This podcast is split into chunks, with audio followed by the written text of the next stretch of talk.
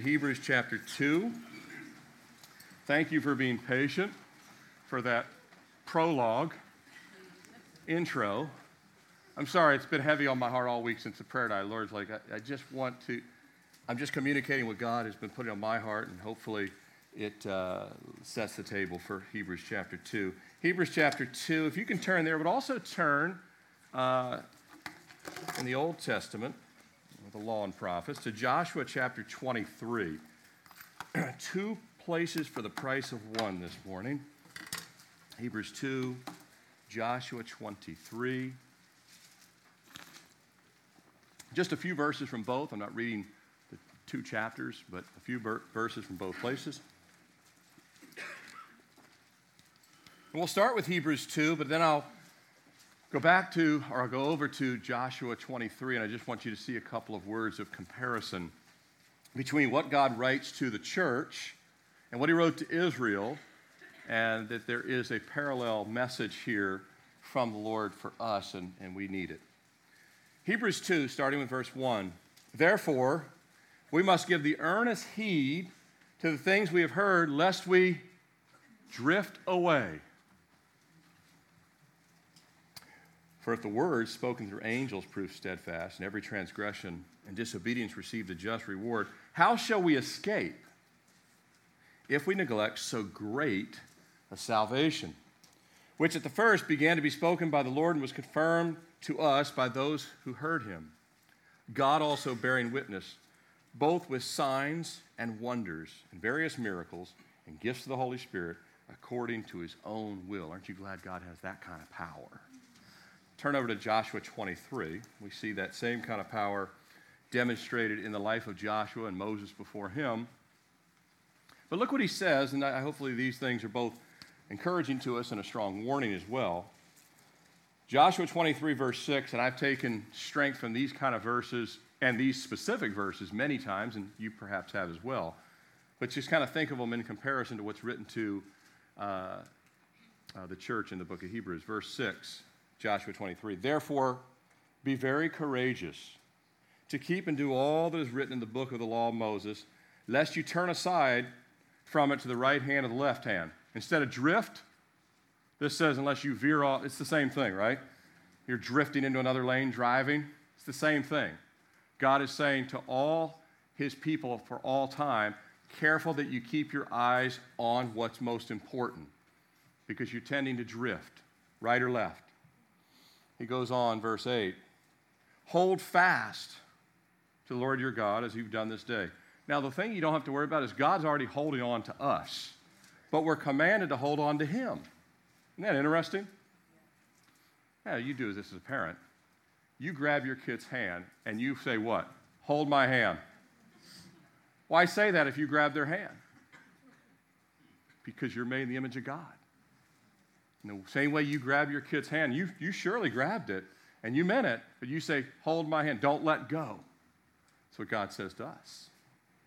Verse 10 One man of you shall chase a thousand for the Lord. Is that not awesome? Maybe this year God wants you to chase, instead of chase a thousand, save a thousand.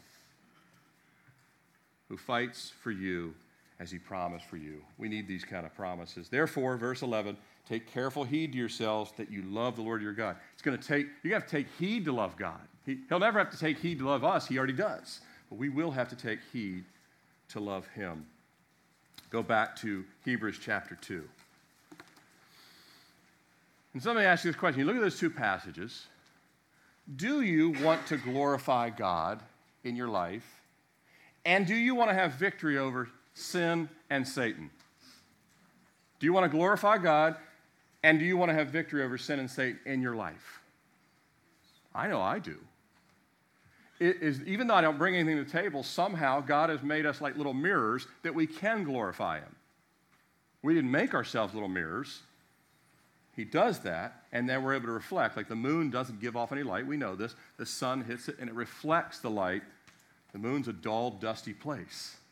It's not a fireball like the sun. But God can take dull, dusty people like us and we can reflect Him. So we want to glorify God, but we know that has to be His work. He has to shine on us. And two, we do want to have victory over sin and Satan, but we know that our flesh is really strong, right? That's what the writer of Hebrews is reminding them of. That's what Joshua is reminding the children of Israel of. Here's the good news. You can't have one without the other. Now, it'd be bad news, too, if you if you glorify God, guess what? You will have victory over sin and Satan. If you're having victory over sin and Satan, you'll be glorifying God. They are linked together like two sides of a coin, right? They'll always be together. Anytime we're glorifying God, we'll be having victory over sin and Satan. Anytime we're having victory over sin and Satan, we'll be glorifying God. They're inextricably, or perpetually, I should say, they're perpetually connected. Now, we saw just a little review, and some of you weren't here uh, last week. We weren't in Hebrews. We had Alan Miranda here, and then the week before that uh, was our second part of chapter one. But just uh, by way of review, we saw in chapter one, if you think back to chapter one, or if you haven't read chapter one, uh, sometime this week, read chapter one. It'll help you as we go through, and go ahead and read all of chapter two in advance as well. But we saw in chapter one the centrality, the supremacy, the glory, and the majesty of Jesus. And that's an understatement, isn't it? Because we can't really comprehend. We can't comprehend his glory and majesty until we see him face to face. But I know it's true. How about you? We saw that God the Father sent his Son to the earth to be a witness of himself, and that all was, that was prophesied beforehand, including what Joshua said and what Moses said and Elijah said and others, all the law and prophets, we saw that Jesus himself became the witness of everything that was said beforehand, right? Right in verses 1 through 4 of chapter 1. We saw that Christ was sent by himself, because only he could do it, to purge our sins. Aren't you glad for the cross? This coming month of April, we'll be remembering Palm Sunday and Jesus going to the cross and finally the resurrection. Uh, in other words, though, Jesus himself is our atonement. Chapter 1 tells us this the payment for our sins. We saw the uniqueness of Jesus' relationship with his Father. What a unique relationship. God the Father, God the Son, God the Holy Spirit, the Trinity that we, we can conceptually understand how God presents it, but it's beyond our comprehension as well. But we see that re- unique relationship of God the Father and his Son, and then God's intent to bring us into a relationship with him through Jesus into that same depth of relationship we saw that Jesus is not only the heir of all things and the creator of all things, but that after he finished his mission, after he finished his mission, he returned to the throne that rightly belongs to him and glory and perfection. Here's a cool thing God reminded me this morning, this whole thing. God says, I've sent you on a mission. I'm on a mission right now in this pulpit. I'm on a mission, and when I complete it, I get to go to heaven and spend forever with Jesus. You're on a mission, whether you realize it or not. You are on a mission right now. God has you sent to your workplace. God has you sent to your unsaved family members. God has you sent to minister to your wife and kids. You have a mission to complete. Uh, God already knows how long it is, how many paragraphs are in the book, all that good stuff. He knows you have a mission to do, but you have to complete it. When you complete it, then He's going to call you home to sit with Jesus. Isn't that great? But Jesus, unlike us, he, won't, he never failed in any aspect of it. You and I fail parts of the mission, don't we? But he didn't. He finished it to perfection, rose and sat down with his Father. We saw that Jesus was and is anointed with the power of God and gladness of joy because of what? Because of his obedience to the Father, and that you and I are called to the same obedience, and thereby, thereby with obedience, we can experience the anointing of joy. Do you believe that? Joy does not come through winning the Powerball lottery. It wasn't 750 million this week. I was thinking of all the great things I could do for God. But uh, he never seems to work that way in my life. How about yours? Always works in some person in New Jersey or New Hampshire or you know someone else like they get to work that way, but it doesn't work that way. But but joy comes through obedience, and Jesus demonstrated that, and we saw that in chapter one. And so uh, chapter 1 clearly establishes for us that the foundation of our salvation, of the Word of God, of our worship, of our relationship with God, the foundation of it all is Jesus, the chief cornerstone, everything the scriptures say. That it's His name and there's no other way. Amen? Now, as we open chapter 2, go back to chapter 2, it says, Therefore, we must give more earnest heed. Now, I didn't make this up. It struck me years ago. I got saved in 19 95, and early on I heard this. It stayed with me. Whatever you see a therefore, you need to find out what it's there for, right? And you need to understand, all right, so if it's saying therefore, it's connecting back to the previous verses, to the previous thoughts or concepts. And the answer to the therefore in the macro, you guys understand? Macro versus micro. So the answer to that therefore, the Bible uh, has this principle of duality that it often will speak to more than one thing at one time, and then there's the primary, and then there's the secondary context of something. But the, in the macro, the therefore speaks to, in all of chapter one, that Christ is at the center of everything. That's the macro. So, therefore, since Christ is the center of everything and worthy of everything, you're going to need to take heed to all these things. That's the macro. The, I believe that the, uh, the micro here, though, is therefore refers directly back to verse 14. So look at verse 14. This would be, again, the macro is all of verses 1 through 14. The micro is the specific verse of verse, verse 14. It says, Are they not all ministering spirits sent forth to minister? Those who will inherit what? Salvation. I've inherited salvation. Have you inherited salvation? If you've inherited, once you get an inheritance, you want to take care of it. Amen?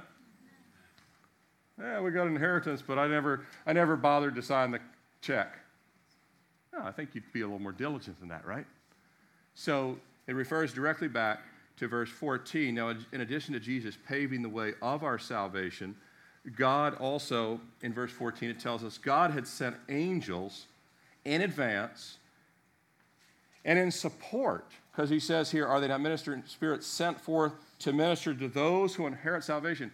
I've never met an angel, but I know that some have ministered on my behalf, and they have yours as well. This is clear. And one of these days, I'm going to do a whole teaching on it because I, I want to clarify what angels are, what they aren't. They're never to be worshiped, they're never to be put on any pedestal, but yet they do minister and have ministered in this verse, and others in the New Testament and the Old Testament verify this for us. But they minister to those who have received salvation because God is trying to keep us as salt and light in a fallen world. Amen? That's what it is. So sometimes I know that there's been times where God has surrounded me and I thought there's no way I'm going to make it, and somehow I did. And so, so have you. Because we have a mission to complete. We have a mission to complete. So the Lord is doing that work, and He has sent these angels both in support um, and in advance of the Lord himself, because even angel came to Jesus and strengthened him in the Garden of Gethsemane, but also to prepare the way for certain things. And so we're the ones that have inherited salvation. So God has said, I've done this on your behalf. But I believe the writer is getting add, added emphasis also in this. Understand that, uh, that if God is assuring us victory and his divine help, he's saying, my angels don't fail. When I send them on a mission, they don't fail. If God is assuring us victory and divine help, then we need to be responsible and responsive with gratitude, with obedience, and diligence, and even what Joshua said, with some courage. Because it's not easy to stand for Jesus in today's world, is it? Some of the things you're going to tell people, they are not going to like you and, they're, and, and your flesh isn't going to want to do certain things. So God's saying, I'm, I'm going to need you to stay thankful, to stay obedient, to stay diligent, and I'll, I'll, I'll send you all the help you need. Your part is to keep hold. I grab your hand, you don't let go. Amen? That's what he's saying in Hebrews chapter 2 here. Furthermore, the angels were obedient, and we also need to be obedient. The angels were obedient, and we need to be obedient. I tell, I've said it plenty of times. Everybody but mankind is, is obedient. God tells whales to do what they do, they do it. Donkeys, they do it. Us, we like, eh, give me an hour. And I mean, think about it for a month or a week. Let me pray about it. I, I don't feel called to pray, Lord, and all this stuff. right? Several weeks back, um, we talked about that in Romans 12:1, uh, that due to the mercies of God, um, and, and the mercies of God are pre salvation, in salvation and post salvation are walking out of, of our faith. But it's, uh, we, we, I talked about that in Romans 12 1, it's our reasonable service to present ourselves as living sacrifices. That's what the scriptures say. That's what Paul wrote to the Romans. And we talked about that the word reasonable means logical. Paul's like, it's your logical response. If God has sent forth to pave the way for you to be saved through Christ, He's put all that you need to walk out for Him in a dark and fallen world, then it's your logical response to say, Lord, here I am, send me. Every morning. Present yourself as as, as uh, Abraham prayed, Lord, I'm just but dust and ashes. Use me in some way, and God will. He'll breathe into us daily. But that's the mindset of moving into chapter two, is that God wants to remind us we need to present ourselves as living sacrifices. Our salvation is so great. Do you believe that? Sometimes I forget how great our salvation is. Sometimes I forget how great my wife is you got Mother's Day, guys, coming up. You can remember this, right? Sometimes I forget how great my kids are. Sometimes I forget important things. Is that just me? And I'll be, I'll be focused on something dumb like, don't bother me, I'm checking the sports score on Twitter. You know, that, you know. It's very important.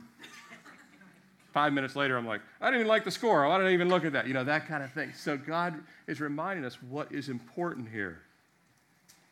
So we don't uh, get distracted away from our new life in Jesus and completing the mission that he has called us to complete, same as his footsteps. If you're taking notes, uh, a salvation that stirs us is what we're looking at. And uh, the first thing we're going to look at, and just two things this morning, just two things. One is don't forget, which I already have up on the screen. Don't forget if you're taking notes. The first thing, we'll look at don't forget and don't neglect, those two things.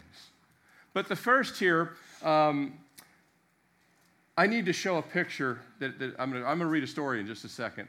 But, but before I read this story, I need to show a picture for the younger people. My daughters were all born, my oldest was our oldest. Our oldest was born in the year 2000, and then uh, 2002, and then 2005. Yes, I got it right. I can't believe that. But got them all right. And so they all were born when Wi Fi already existed.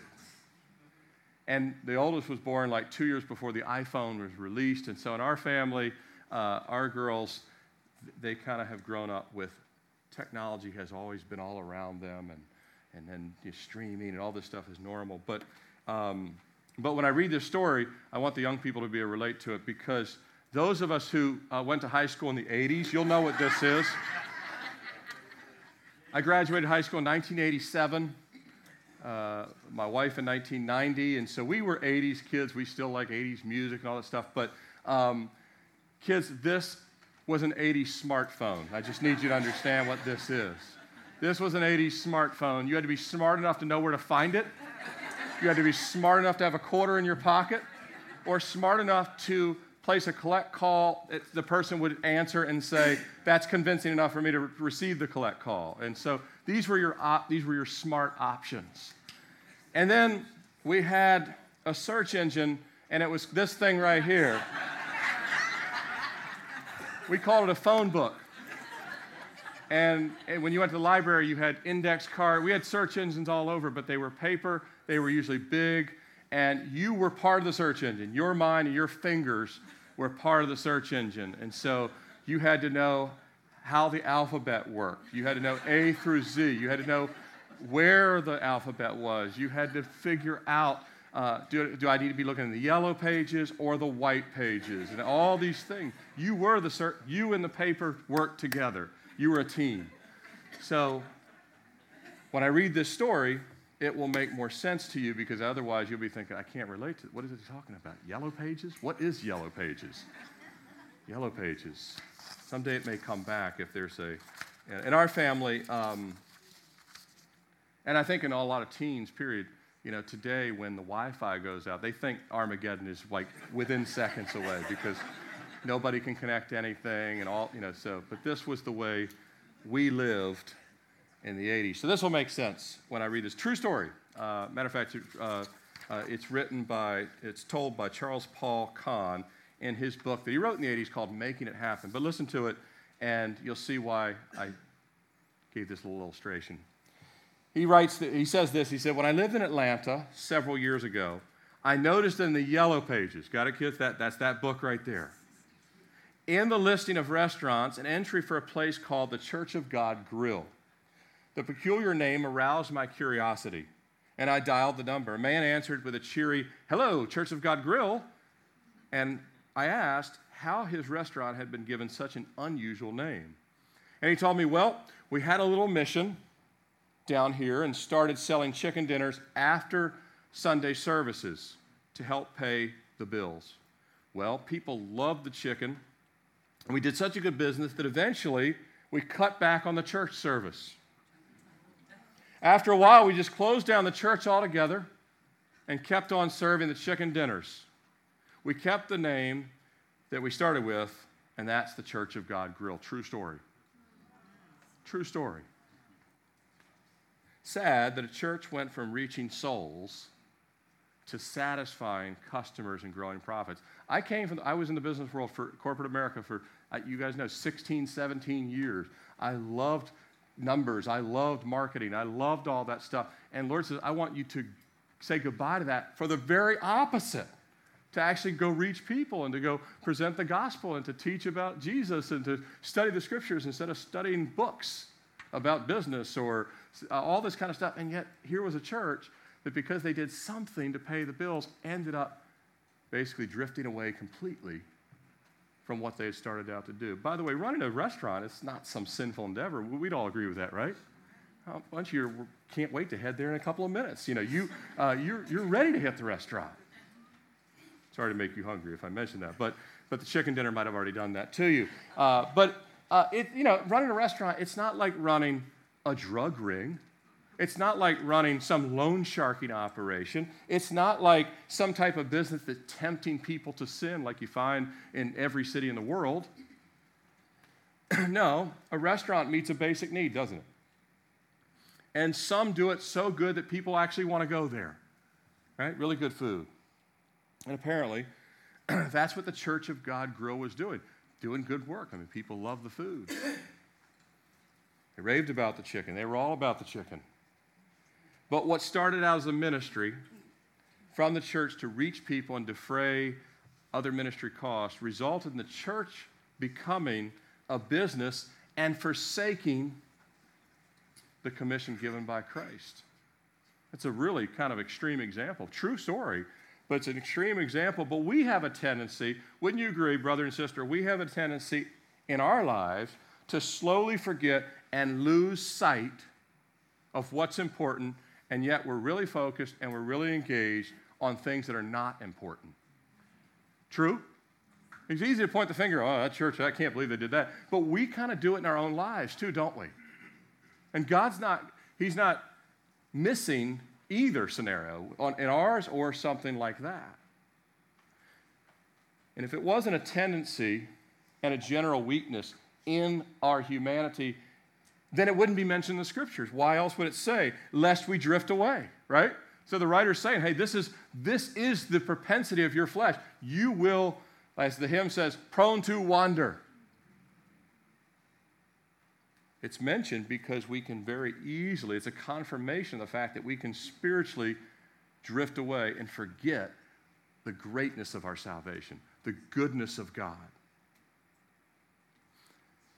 And not only can we drift and become forgetful of our spiritual priorities and the Word of God, um, but the more we forget, the more worldly our thinking becomes. In other words, as you forget, you become more thinking like the unsaved world. The more we forget, the more we just we just kind of drift into the culture. And if what the culture says is norm, we think is norm. Even though the Bible says, I've called you to be separate, to come out from among them.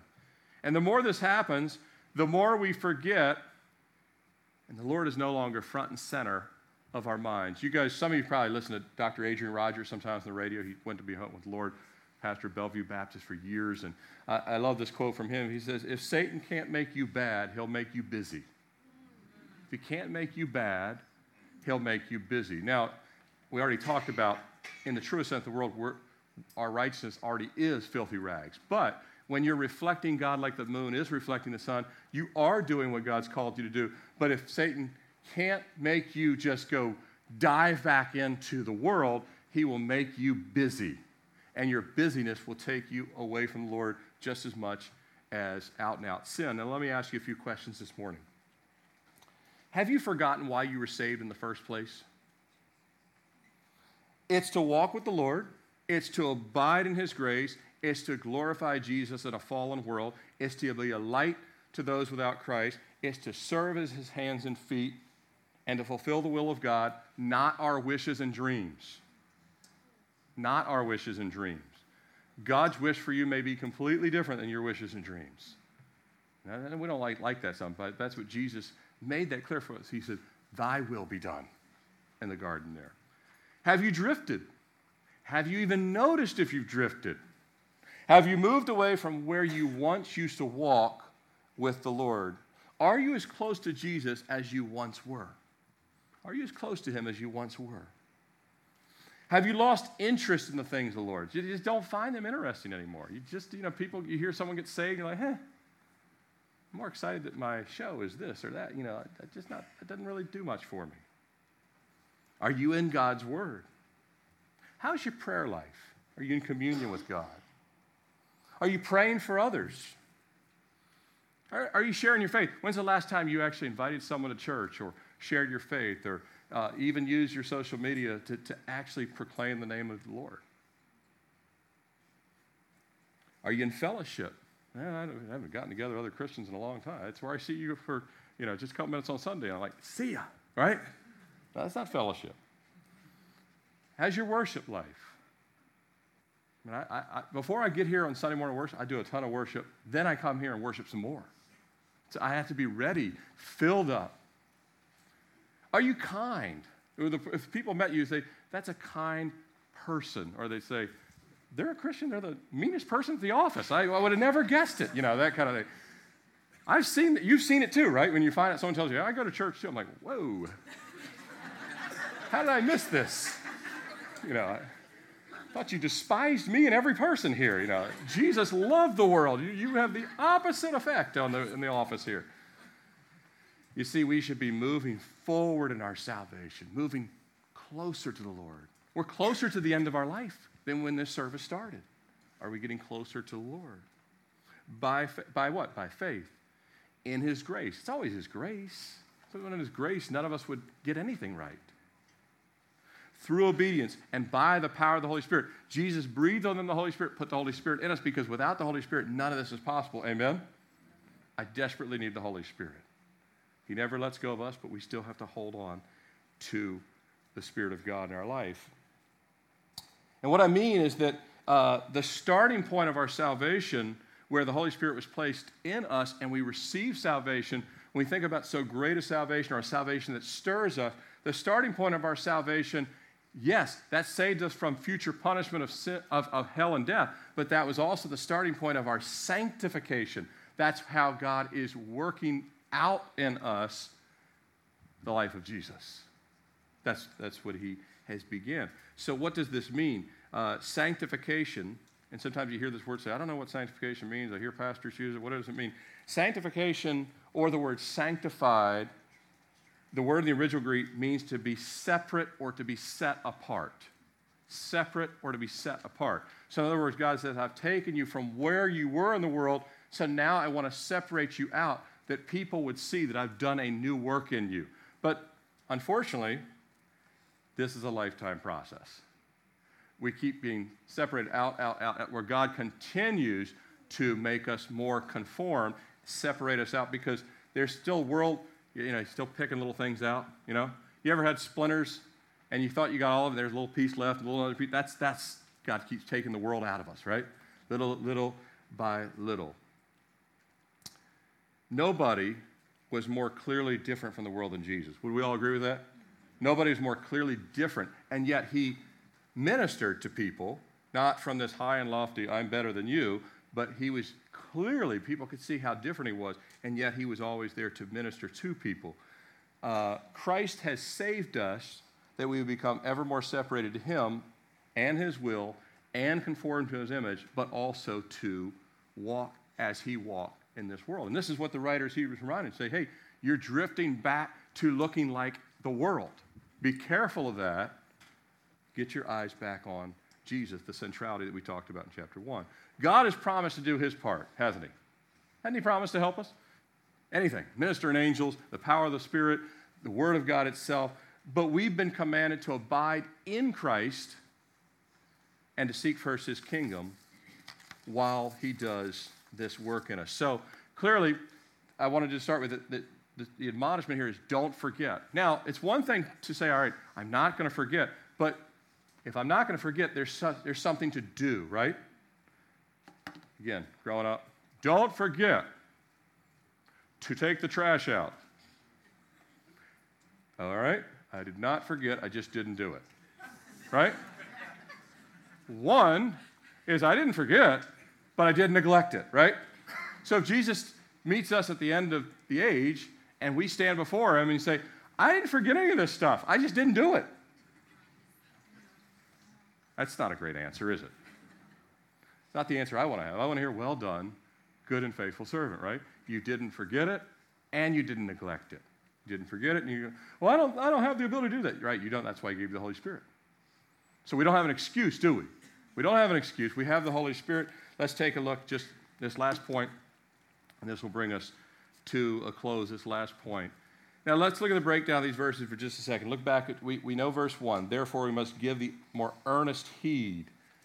Okay, so this earnest heed is I'm not going to neglect this. If I got to take the trash out, I'm going to now lace up my shoes.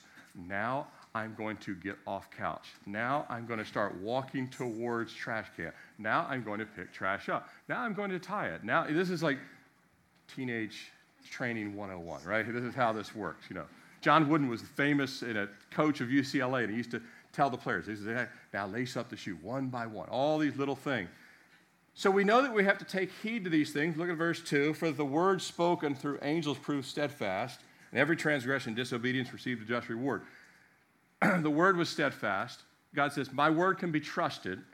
And there's both the opportunity to see the power of God in your life, but there's a, there's a warning here too that disobedience will someday be judged. Sometimes it's judged really quickly, sometimes it's judged at the end of this age. Do you believe that God will judge everything? Yes. You uh, know, the, the, the, the teachers in your life and the coach in your life you love the most were both loving but firm. Loving but firm, right? Their word meant something. God's word means something. He says, I will love you to the end, but if you are going to reject me, disobedience will have some consequences. And we see that in verse 2. How shall we escape if we neglect so great a salvation? Well, if it's really in us, we won't neglect it. Amen? If it's really in us, we won't neglect it. But it's just, it's, it's said as a matter of fact that anything great that you've received, you wouldn't neglect it. You would receive it. If I gave you a million dollar check, you would not be careless with it.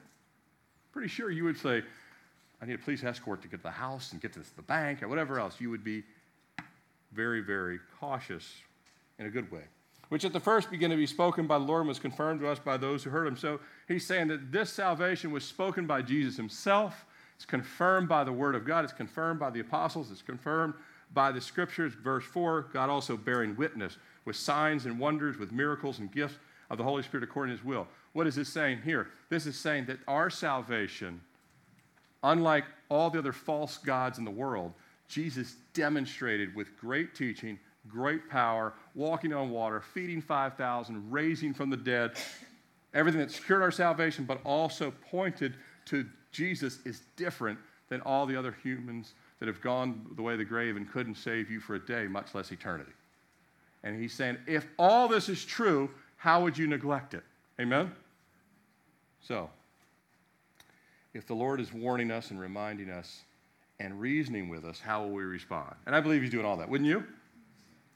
He's warning us, he's reminding us, he's reasoning with us from a standpoint of love. Yes, it's all a function of his love and his grace. I mentioned um, uh, that church that was paying off medical debt. Right?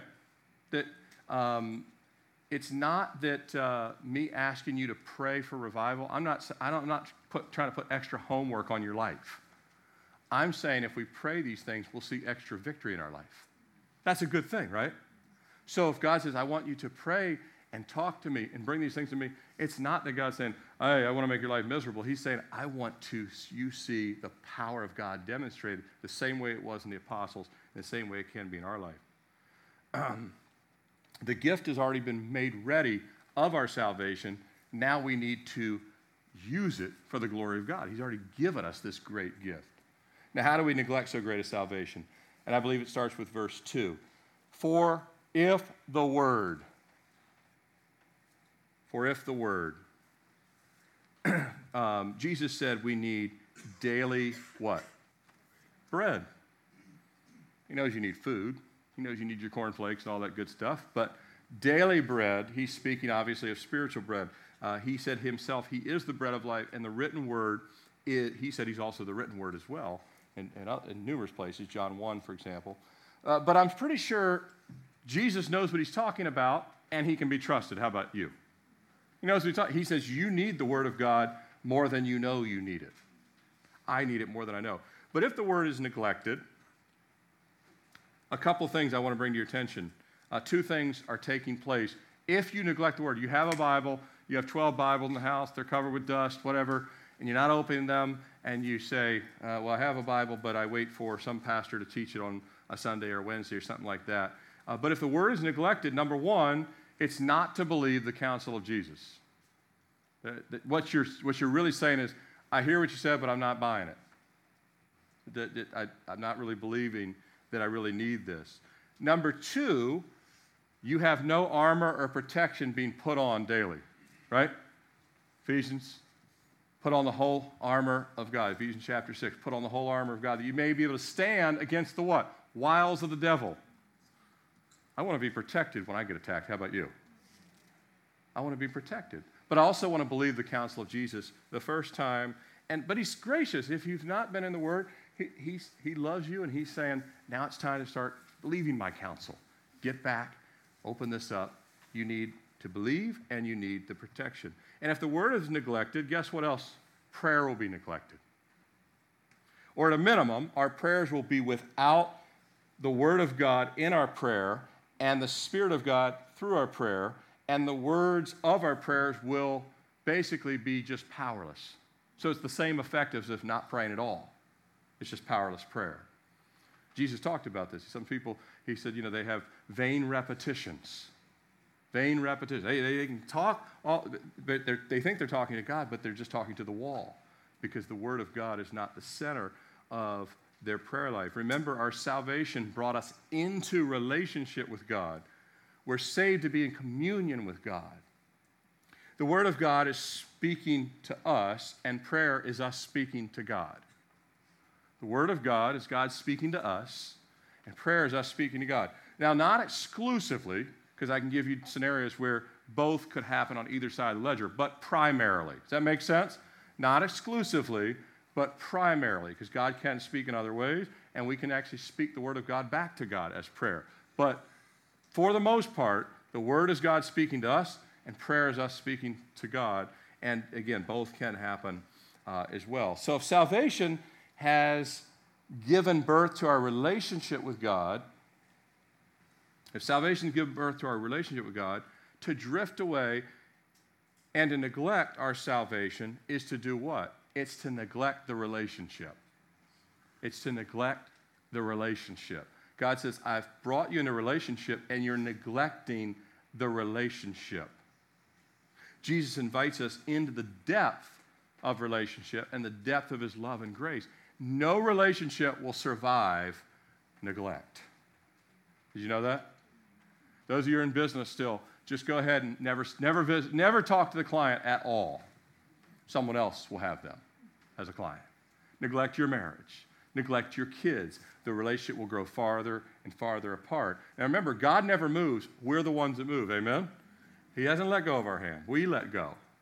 We can run in front of a car, or we can just kind of fall down, throw a tantrum. Anything could happen, right? But we're not to let go. We're to, to remain in that relationship. I read on Wednesday night before we started the prayer uh, in James 4 8, James writes, Draw near to God, and he will draw near to you. Draw near to God, and he will draw. He'll keep his promise. Spurgeon said this, Charles Spurgeon, he said, Let it be the main point with us to get near to God, this done, all is done. Let it be the main point to draw near to God, this done, all is done. Let me add, if this is not done, then all is left undone. If we're not drawing near to God, everything is undone. Everything is unprotected. A mess awaits us eventually. And sometimes it doesn't happen, so people think, well, I'm not a mess yet, so it won't ever happen. But all of a sudden, something happens. Satan tempts a person in a way they've never been tempted before. A trial happens they've never been tried like before. Something tests their faith, and they fall apart because they were building on sand instead of the rock. And that's what the Hebrews is warning. Don't do that. Don't drift away. The enemy, you'll be an easy, easy target. Don't drift away from the relationship that God has shed his own son's blood for us to have. Just neglect your grass this summer and see what happens. Mine just started growing. It'd be a jungle if I, if I neglected it. Um, stop showering for a while and see how that goes, right? Neglect showering. You might, the relationship might kind of fade anyway, and, you're, and, you're, and you might want, want to do that. But uh, just give up getting oil changes for your car. Just neglect it altogether. Can't be that important. I think it's just Jiffy Lube trying to uh, take money from me or something like that. It's just too inconvenient. It's not, it's so time consuming, right? No, things that are important have to be invested in. They can't be neglected. You have to do that. Uh, it's not scripture, but this kid's like the, like the, uh, the phone booth and the yellow page, this is something that we grew up hearing in the 70s and 80s. An ounce of prevention is worth a pound of cure. It's not a scripture, but it's true nonetheless. Isn't that true? An ounce of prevention really is worth a pound of cure. And what Hebrews 2 is saying here is prevent, prevent, prevent decay and drift by staying in this great salvation, investing in this great salvation holding the hand of God. It's not a scripture, but it's, it's true. It, um, we just had this marriage night last, last weekend. It was great to have Alan and Miranda here. And we had a packed house for our marriage night. It was awesome. We, as a church, invested. I invested a lot of time in that thing. Uh, we invested financially in it, but I believe marriages are that important. How about you? In your marriage, are you neglecting it or investing in it? There's major trouble ahead if you're neglecting it and the same is true if we're re- neglecting our relationship with Christ. There, that we could see major trouble if we neglect that relationship. And by the way, anyone who is investing in their walk with Christ will invest in their marriage. Did you hear me? If you're investing in your walk with Christ, you will invest in your marriage. It's axiomatic that, that the Lord will give you the heart for your spouse and kids. It's just, it's just the way God rolls. And it will happen, and it'll happen consistently and we talked about, I've talked about a lot lately, consistency equals maturity. Consistency equals maturity. As, as you stay consistent, God will mature you. He'll mature your thinking, He'll mature your spiritual walk. Now, we know that God invested heavily in us. Amen? Where? At the cross. By the Holy Spirit, through the Word, through the apostles, through the church. What does investment on our part look like? It requires daily and consistently taking in what God has provided, His Word, for spiritual nourishment and growth and power and protection. We have to take it in. Amen? Last analogy. We have in our house a pantry and a fridge. Anyone else got one of these things, right? So you got a pantry and a fridge. In our pantry is breakfast foods like cereal, oatmeal, at times, something amazingly good for you like Pop Tarts can be found in there, I will admit. In the fridge is eggs and milk and stuff like that. Since our, our girls are all of teen years, we've provided the food, we've placed it where it is easily accessible, within reach, visible, even for teenagers to find visible. You know, I can't see it, right there, you know, that kind of thing. Um, uh, the foods that are there are to strengthen our family. They are. That's why we have them.